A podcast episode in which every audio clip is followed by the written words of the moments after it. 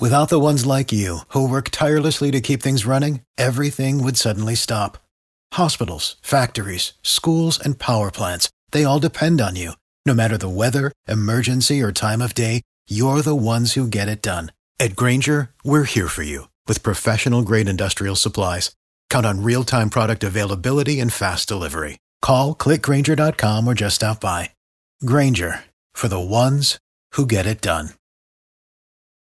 Every team, every topic, everywhere. This is Believe.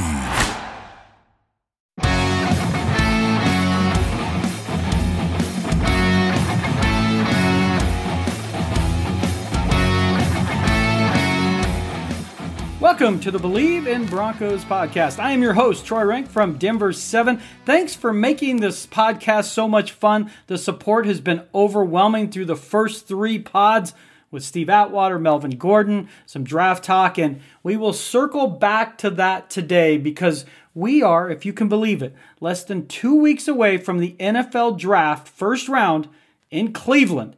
Broncos looking to make a splash. I will talk about that. I will also drop my first mock 1.0 of the top 10 of this year's NFL draft. It's a fun exercise, and I promise you, I do it in Etch-a-Sketch, but in talking to sources, try to get an idea of how this top 10 will fall. It's going to be unpredictable, probably more than any draft I've covered in 10 years of chronicling the NFL. So let's get to the quarterbacks, shall we? Here's where it stands. Trey Lance today held his second pro day at North Dakota State. Offensive coordinator for the Broncos, Pat Shurmur, was there. Yes, it's significant because the Broncos need a quarterback. They've had a wandering eye this entire offseason. They've been at both his pro days, and meeting Trey Lance, both at Justin Fields' pro days. The second pro day for each was attended by Shurmur, not George Payton. Payton is getting ready in the draft meetings, getting that board ready. So it makes sense that you bring in that second set of eyes with Shurmur, and you collaborate and see where you stand. And those conversations are ongoing. And sometimes, I've been told by sources, to talk about a quarterback amongst the scouts and the people in the room and Coach Fangio, that can take an hour. Trying to assess, can this guy's ability translate, his character, his IQ, his mobility, all these different scenarios come up to see if there's a fit. So obviously the Broncos have interest in taking a quarterback in the first round.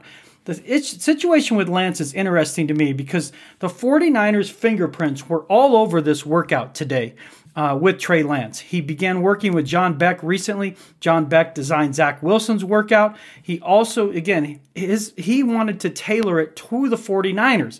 So it keeps the idea open that the Niners are not taking Mac Jones.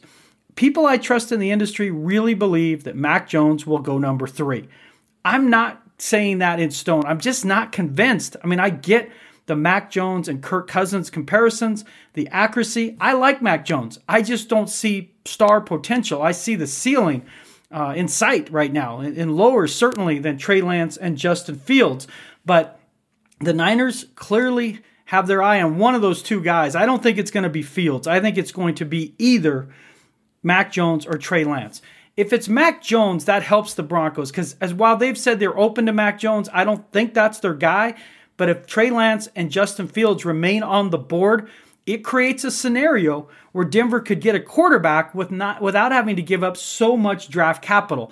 And you've seen rumors that, well, they'll move up to 4 with the Falcons. And I just don't know that that's realistic. Again, because of the draft capital, you would surrender a couple of first rounders, maybe a second or third. But if you're talking about moving up to 7 or 8 to prevent the Patriots, the Bears, the Washington football team from jumping in front of you. Maybe that's a 3rd this year and then a 2nd and 3rd next year when the draft is less unpredictable.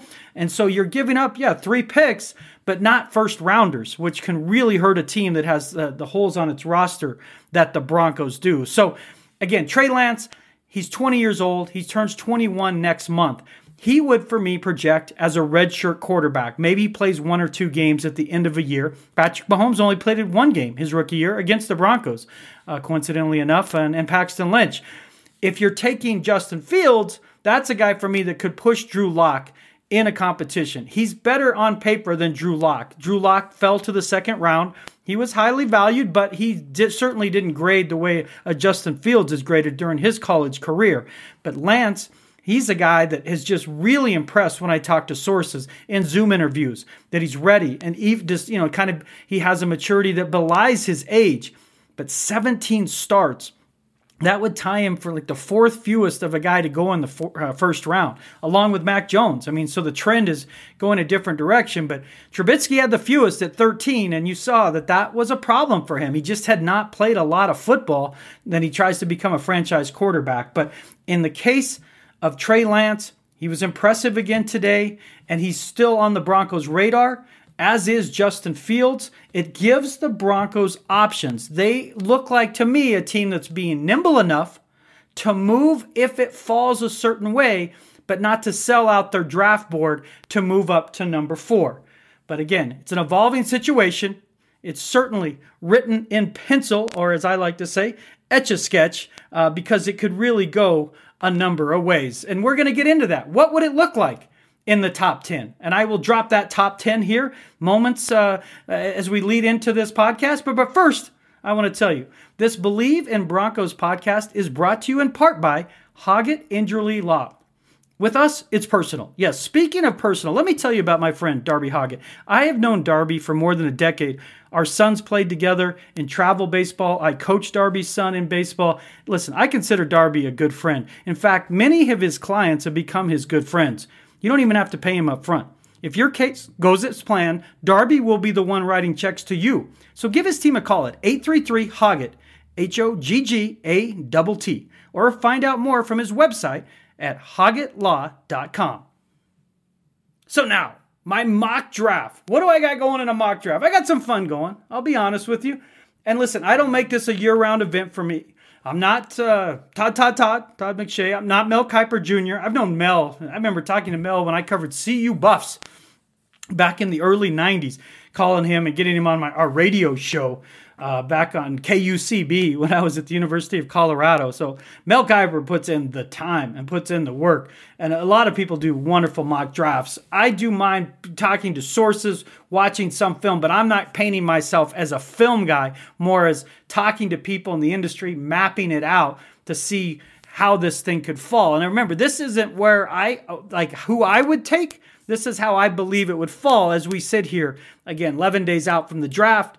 It's an evolving situation, as you all know, because of the fact, this quarterback thing. It's the uncertainty of this draft.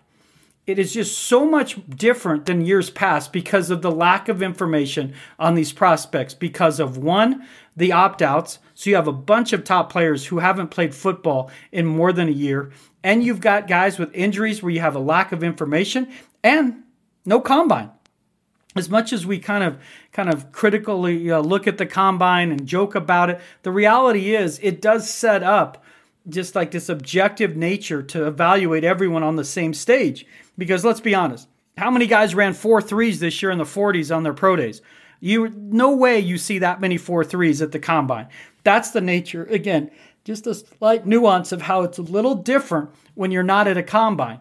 I mean, the other thing too, like, so the pro days, you can go to those, and I know they're overrated to me in some regard because the film matters to me the most, talking to a player, seeing how he reacts. When I ask him questions, especially quarterback, what did you see here? Is the quarterback honest and say, hey, I just made a mistake on this play. I made a misread. Those are things I want to hear. Is this guy coachable?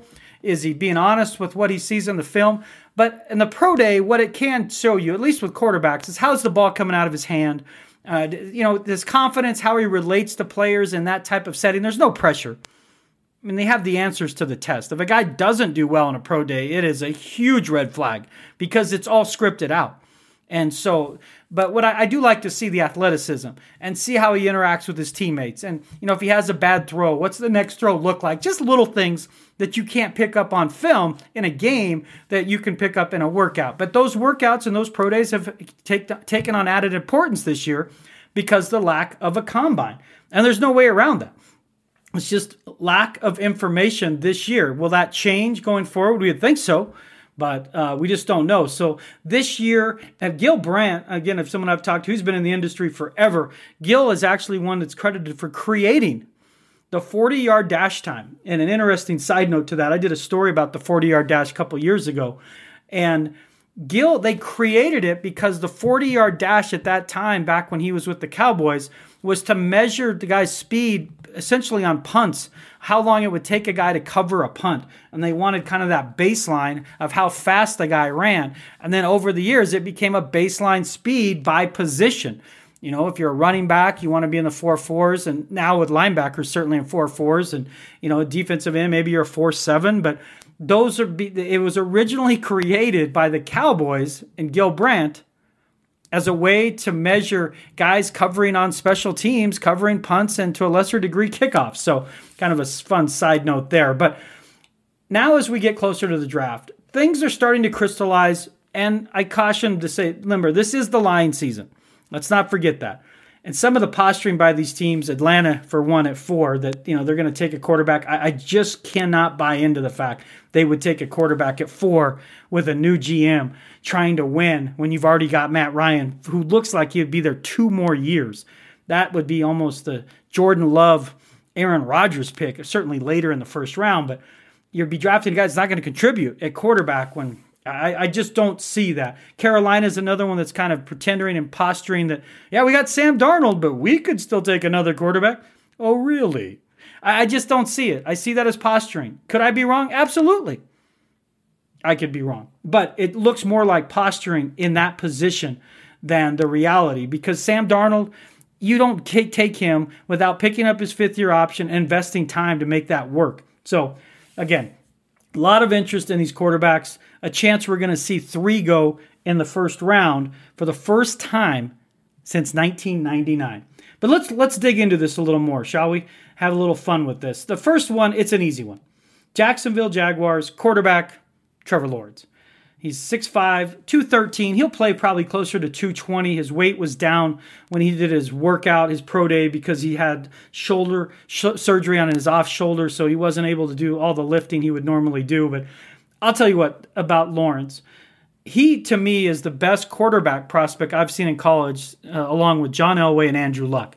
I mean, just elite talent, elite IQ, can work from the pocket, is fast enough to run and scramble and get yards. I mean, I don't want him doing that a lot in the NFL, given his frame at 6'5", but he's certainly capable of, you know, making first downs with his legs, can throw downfield. He certainly hasn't shied away from big moments. Has he lost a couple of big games? He has. Has he had huge games? He certainly has. And he's not perfect. He's got some footwork issues he's going to polish and have to polish, but with that culture, with Urban Meyer and Trevor Lawrence, given their history of winning, and for Lawrence, it dates all the way back. I'm talking to high school. He's been the top prospect in high school since like his junior year in Georgia, where he and Justin Fields grew up about, playing 40 minutes apart. This kid to me is a can't miss and a future All-Pro. I think the fit is good there, a chance to really hit the reset button for that franchise and change their entire culture. Number 2, we'd have never predicted this a year ago. The Jets take quarterback Zach Wilson. He's 6'2", 214, a little heavier than he played at. His pro day had a little bit of more muscle to him. You know, there was concern he might come in around 205, 208. 214 is nice for him. When you see him, he doesn't feel like he's 214, but again, that's the weight he had on at his pro day. Again, this kid took a huge jump in performance. After the 2019 season, he began working out with quarterback coach John Beck, a former BYU player and an NFL backup, to try to save his starting job at BYU. They opened up the position because he had played so poorly the previous season. And man, did he take a leap.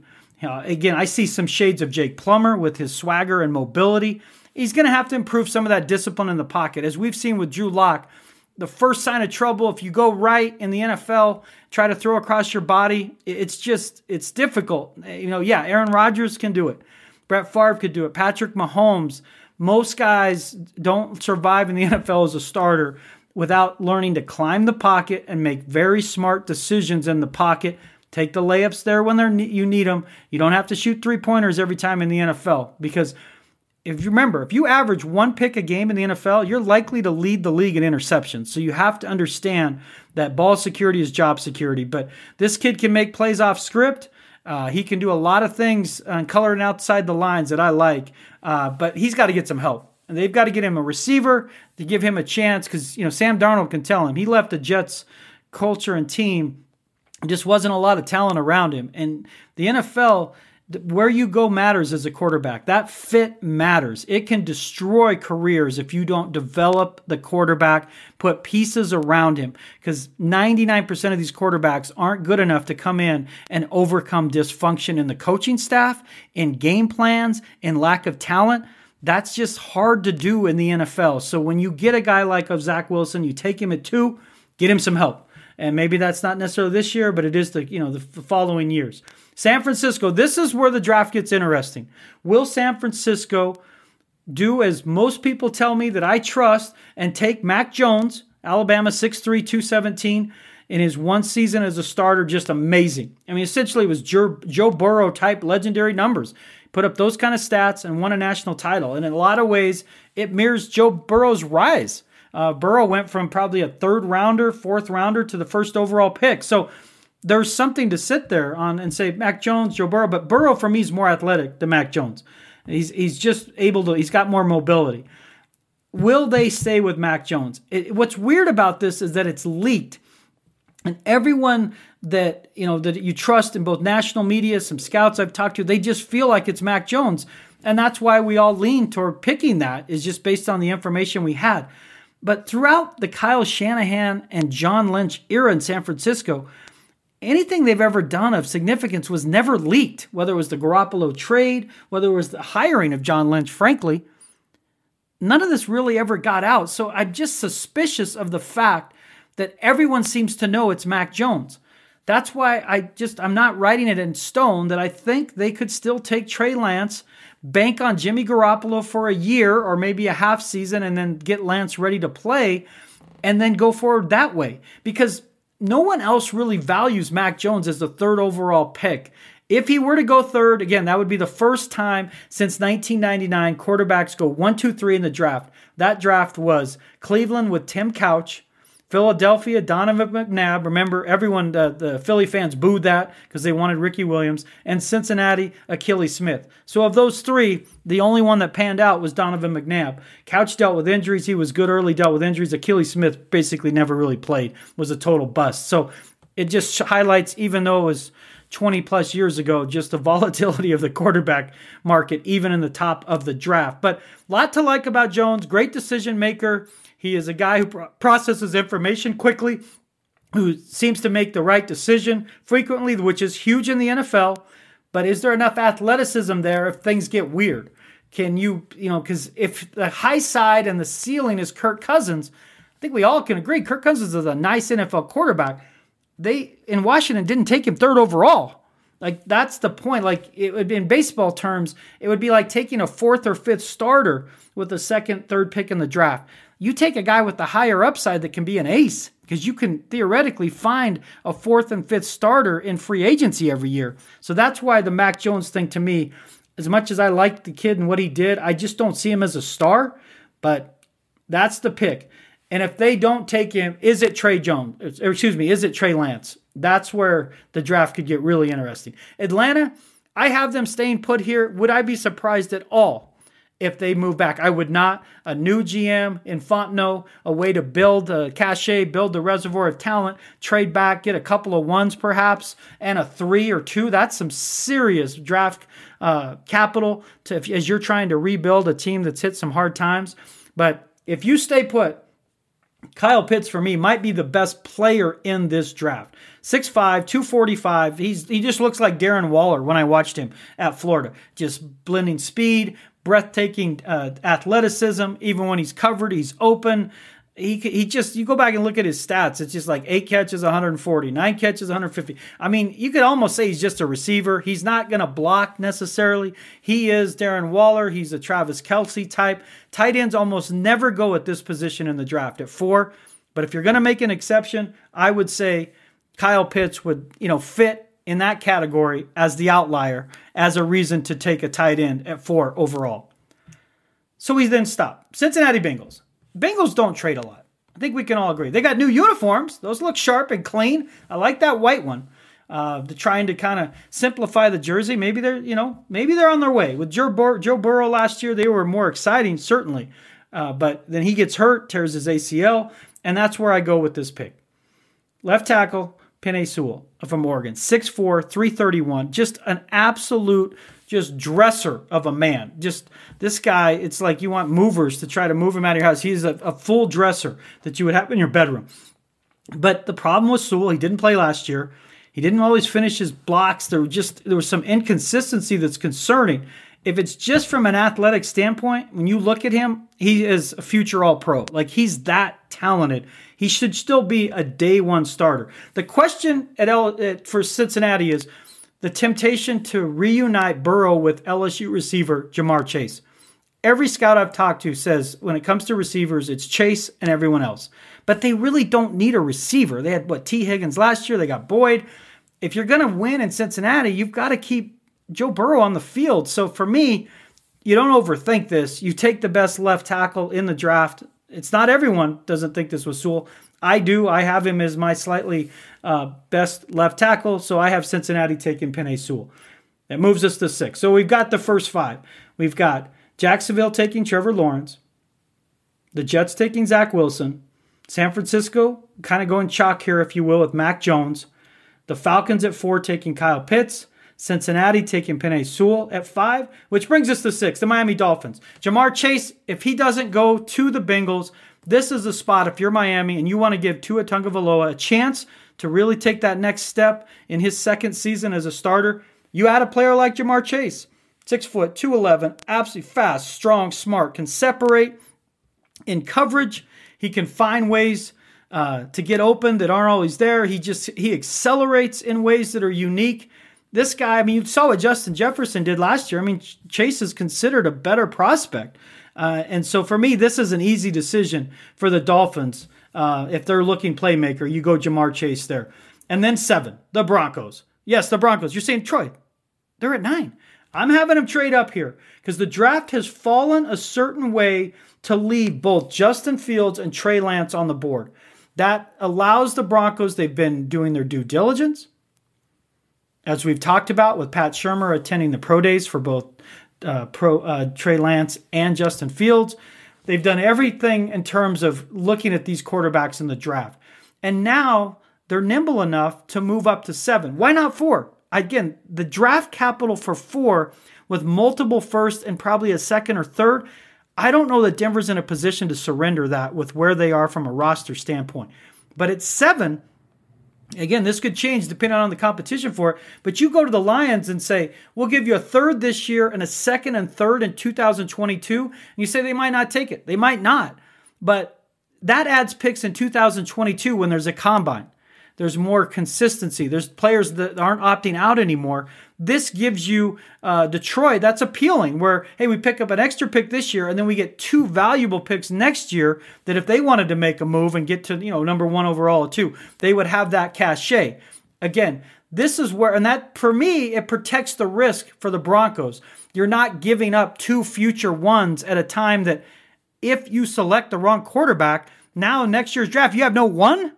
I mean, that's a difficult place to be when the team's missed the playoffs 5 straight years and hasn't had a winning record in 4 straight years. If you miss and then you start surrendering future first-round picks, surrendering 2nd and 3rds, I'm much more that's something that's easier to stomach for me, and I think it would be for them. So the decision would come down to, with Fields on the board in this scenario, the decision would be whether you take Fields, Trey Lance, Micah Parsons, or maybe even a corner like Patrick Surtain. And again, this is the exercise we're doing for today. I've also talked about what if they traded back and got the top edge rusher and Jalen Phillips and picked up a running back or a safety. But in this scenario, you have 2 on the board. You move up to 7. Why 7? Because of the fact you have Washington needs a quarterback, the Patriots are looking for a quarterback, and the Bears are looking for a quarterback. So if you get to 7, and Carolina would be probably open to trade as well, as I believe they will at 8, 7 allows you to get one of them, and there's still one there at 8 for teams to trade up, so you're not trading at 7 and have to sell out for everything, and the price should still be somewhat reasonable because 2 of them are on the board with the 7th and 8th picks coming up. So, Fields for me, he and Lance have the highest upside of any quarterbacks in this draft. I just think Fields has gotten a bit of a bad rap. It's like I've said, it's like the mole on Cindy Crawford. Like, enough already. Like, we're scrutinizing this guy in a way that just doesn't seem realistic to me. And a part of it's because he played on national TV. We see all his games. You don't see that kind of criticism with Trey Lance. Why? Because most people haven't seen him play once on TV, let alone live. And had he played 2 more years, I think you'd see him scrutinized in a different way. The value of Trey Lance in some ways is the great unknown. You look at that 6'4", 230, and that athleticism, you're like, this guy's Captain Marvel. And he doesn't have all this film on him where you critique everything, where Justin Fields, people have been watching him since he's been QB1 on Netflix his senior year of high school. Trey Lance was a 1-star recruiter, too, that played wishbone offense at a Minnesota high school. So it's just 2 different type stories. Both can be successful in the NFL, but for me, I take the more known quantity, the more developed quantity in Justin Fields. I think he could push Lock for the job. Lock's having a great offseason. He attended the voluntary workout today. He's been doing everything he needs to do to prepare. He knows it's just about putting his head down and making a lot of right decisions and looking up and see where that leaves him. But I think Fields could at least push him in training camp, and maybe perhaps at some point during the season he starts, and you could have the both of them. The flip side is you could draft Fields, you could sign a Teddy Bridgewater, and then you could move on from Lock. I mean, you would have that option. I don't think that's going to be the scenario, but that could be one if you bring in a veteran with the kid you draft at 7, and then you could move on from Lock in that scenario. Carolina Panthers, I call their bluff. They stay there. They need to improve their offensive line. Again, they could easily trade out of this pick. I don't think they're going to take a quarterback, even with Lance on the board there. And this is where Lance could fall in this draft. But Rashawn Slater, he's a right tackle, could play left tackle. He's just got a lot of versatility. Some think he's a guard. Some think he's, in the NFL. Some even have him graded higher than Penei Sewell. But this is a guy that is a day 1 starter for me in the NFL. He's that good. Will they stay there? Again, if the Broncos take Fields and Lance is on the board, they are going to be getting phone calls, I would guess, from at least 3 to 4 teams that want in on Lance and would trade with the Panthers. Detroit Lions, they traded back, so they're now in the 9th spot. I have them taking a wide receiver here, Jaylen Waddle from Alabama, 5'10", 182.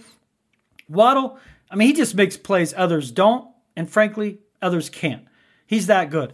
Some believe he's a better college prospect than Jerry Jeudy. And Jerry Jeudy had a really solid first year with the Broncos. But Waddle, when he gets healthy, had that ankle issue last year that unfortunately cost him several games. But he's just a playmaker.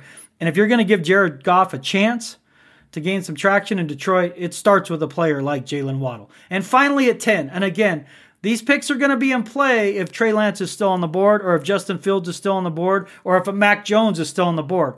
You're going to see teams trying to move up. The Cowboys, anyone that watched him last year, my brother's a huge Cowboys fan, so I get a lot of that listening to him. Their defense stunk last season. I don't think anyone would argue that. They need some help on that side of the ball. They lost some starting corners in free agency. That's why I see them taking Patrick Surtain from Alabama, 6'2", 208. He's the most technically sound corner in this draft. He's a day 1 starter. Does he have the upside of maybe, Caleb Farley or J.C. Horn? Perhaps not. Is he ready to play right now in the NFL? I believe he is.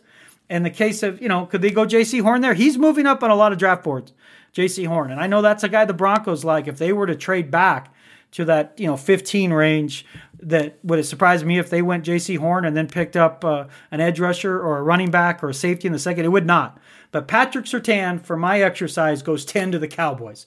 And again, please give me some elasticity here, folks. It's written in Etch-a-Sketch. We're not to the draft yet, but we're having some fun with it. So our top 10, again, Jacksonville takes Trevor Lawrence. The Jets take Zach Wilson. San Francisco goes quarterback Mac Jones. Atlanta Falcons take tight end Kyle Pitts. The Bengals take left tackle Penei Sewell. The Dolphins take wide receiver Ja'Marr Chase. The Broncos move up 2 spots and take quarterback Justin Fields. At 8, the Panthers stay put, which might not happen, take a tackle and Rashawn Slater. The 9 pick goes to the Lions in this scenario. They take Jaylen Waddle, the receiver from Alabama. And number 10, the Cowboys take cornerback Patrick Surtain. So that's some fun with the mock in the top 10. If you need to read it more in depth, I've got it on the denverchannel.com on our Broncos homepage. So you can check it out there. Again, Thank you for your support on these initial podcasts. It's been overwhelming how many people are downloading and subscribing. I would like to again to thank Hoggett Law, our first sponsor on the podcast, for joining us and getting behind this project. We're going to have a lot of fun. We're going to have more guests, more player interviews as we did last week with Melvin Gordon. I've got more planned, and I'll give you guys the heads up when those get confirmed. But again, this is Troy Rank with the Believe in Broncos podcast. And here's what I tell people all the time. This podcast, it's for you. But making your day happy, that's on me. And I'm trying to help you guys have a great day. Smile a little bit. Enjoy it. Go out there and have some fun. And thanks again for joining me here on the Believe in Broncos podcast.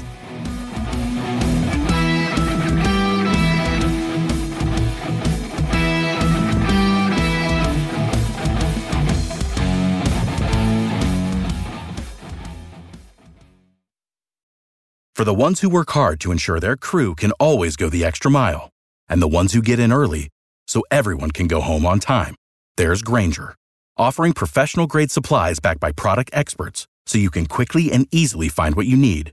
Plus, you can count on access to a committed team ready to go the extra mile for you. Call, click Grainger.com, or just stop by. Grainger, for the ones who get it done.